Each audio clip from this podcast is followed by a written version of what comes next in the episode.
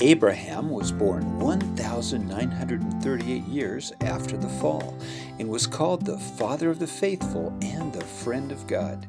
Millions of Christians, Jews, and Muslims honor him as the father of all three religions. He was first called Abram and lived in a very wicked time in Ur of Chaldea, when many people worshipped false gods and offered up men, women, and children to them. When his own father tried to sacrifice him to an idol, Abraham lifted up his voice to the Lord, who heard him and gave him a vision of God. He unloosed his bands, said his name was Jehovah, and had come to deliver and lead him by his hand, have power over him, and take him to a strange land, where he would bless and make of him a great nation. Abraham knew he had to leave this wicked place to find peace, and he sought for the blessings of the fathers and the right to be ordained to the priesthood. He wanted to possess greater knowledge, be a follower of righteousness, a father of many nations, a prince of peace, and receive instructions and keep God's commandments. There was a famine in the land, and Abraham's father repented of the evil he had done. God told Abraham to leave his home and take his wife and his father, along with his nephew Lot and his wife, to a land they called Haran. Abraham and Lot prayed and received a vision, where God said he would make Abraham a minister to bear his name in a strange land that would be given to his posterity as an everlasting possession when they hearkened to his voice. The Lord said his name was Jehovah, who knows the end from the beginning, and promised he would be over thee. God covenanted to bless Abraham and his posterity in what is called the Abrahamic covenant. This refers to all the covenants, promises, and responsibilities, both on earth and eternally, that were offered to Abraham and his seed. A covenant is a sacred agreement between God and his children. He sets conditions and promises to bless us when we obey them. The covenant's promises begin with God leading him by the hand, giving him priesthood power, making him a father of many nations, blessing him above measure, making his name great among all nations, blessing and protecting him, giving blessings of the gospel, salvation, and eternal life, and his seed being given the land of Canaan for an everlasting possession. The seed of Abraham include his literal descendants, those who receive the gospel of Jesus Christ, and those who hold the priesthood. The conditions and responsibilities of the Abrahamic covenant include being a minister of Jesus Christ, hearkening to his voice, and taking his name and gospel to all the world. All the families of the earth would be blessed because of the Messiah who would come through his lineage. One of Abraham's and Sarai's greatest desires was to have children, and the Lord told him one night as he looked at the stars, I will multiply thee and thy seed after thee like unto these. And if thou canst count the number of sands, so shall be the number of thy seeds. This promise of innumerable posterity was also a promise of Godhood with eternal life.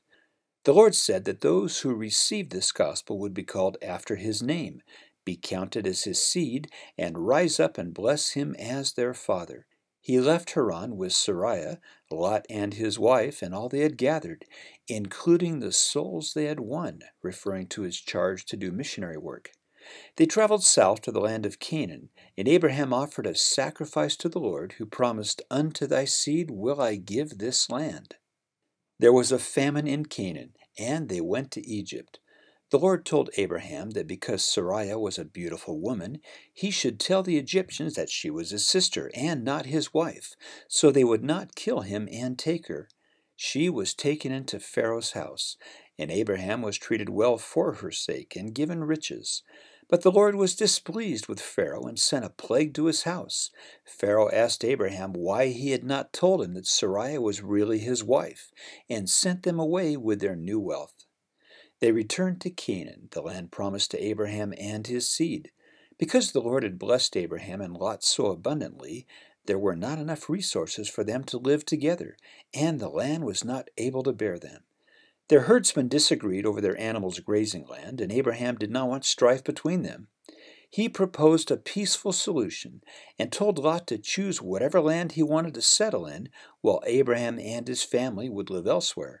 Lot chose the beautiful, well watered plain in the east by the Jordan River and pitched his tent toward the wicked city of Sodom, then eventually moved into the city itself, while Abraham settled in Hebron in the less desirable rocky land of Canaan.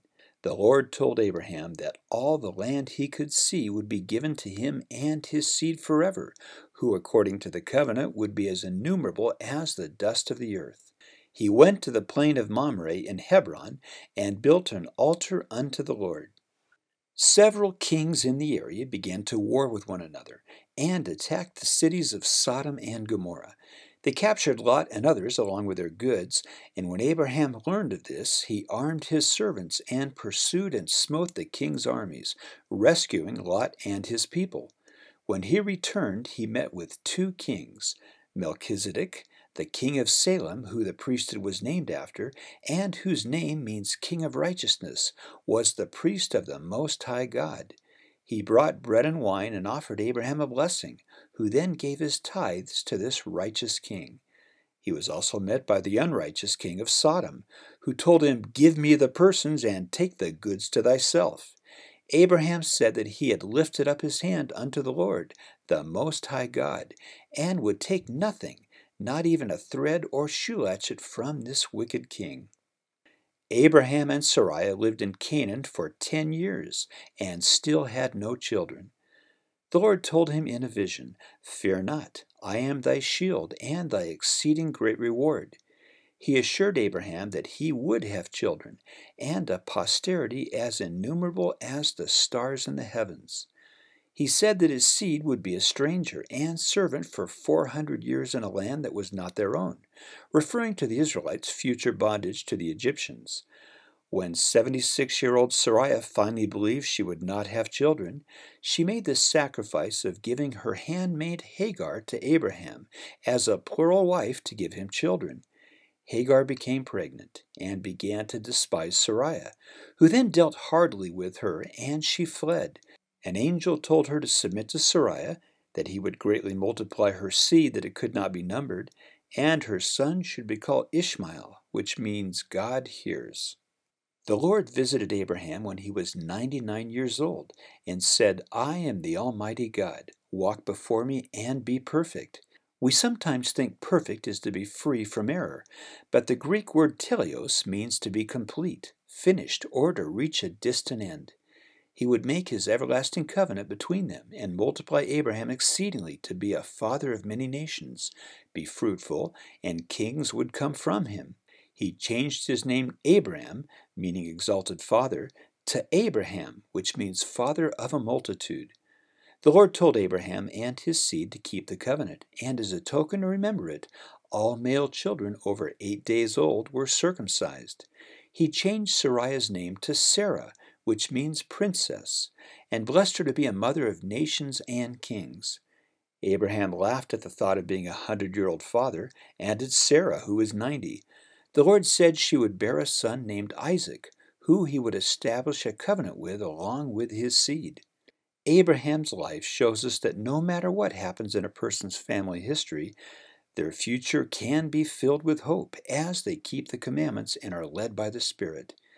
He was promised that if his posterity faithfully took the gospel and the name of Jesus Christ to the world, they'd receive the blessings of promised lands, his gospel, the priesthood, and the promise of exaltation and eternal life through temple covenants. He faithfully waited for many years before these promised blessings were and are still being fulfilled today.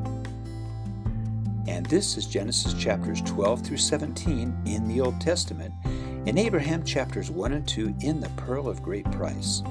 Look for hidden images located throughout the video.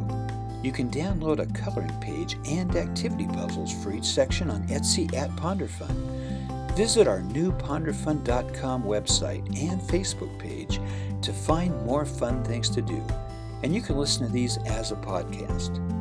Please like and share these videos with anyone you think might enjoy them. Also, please subscribe to this PonderFun YouTube channel, and you'll be notified whenever I make new videos. Thanks again for watching, and find some time this week to ponder.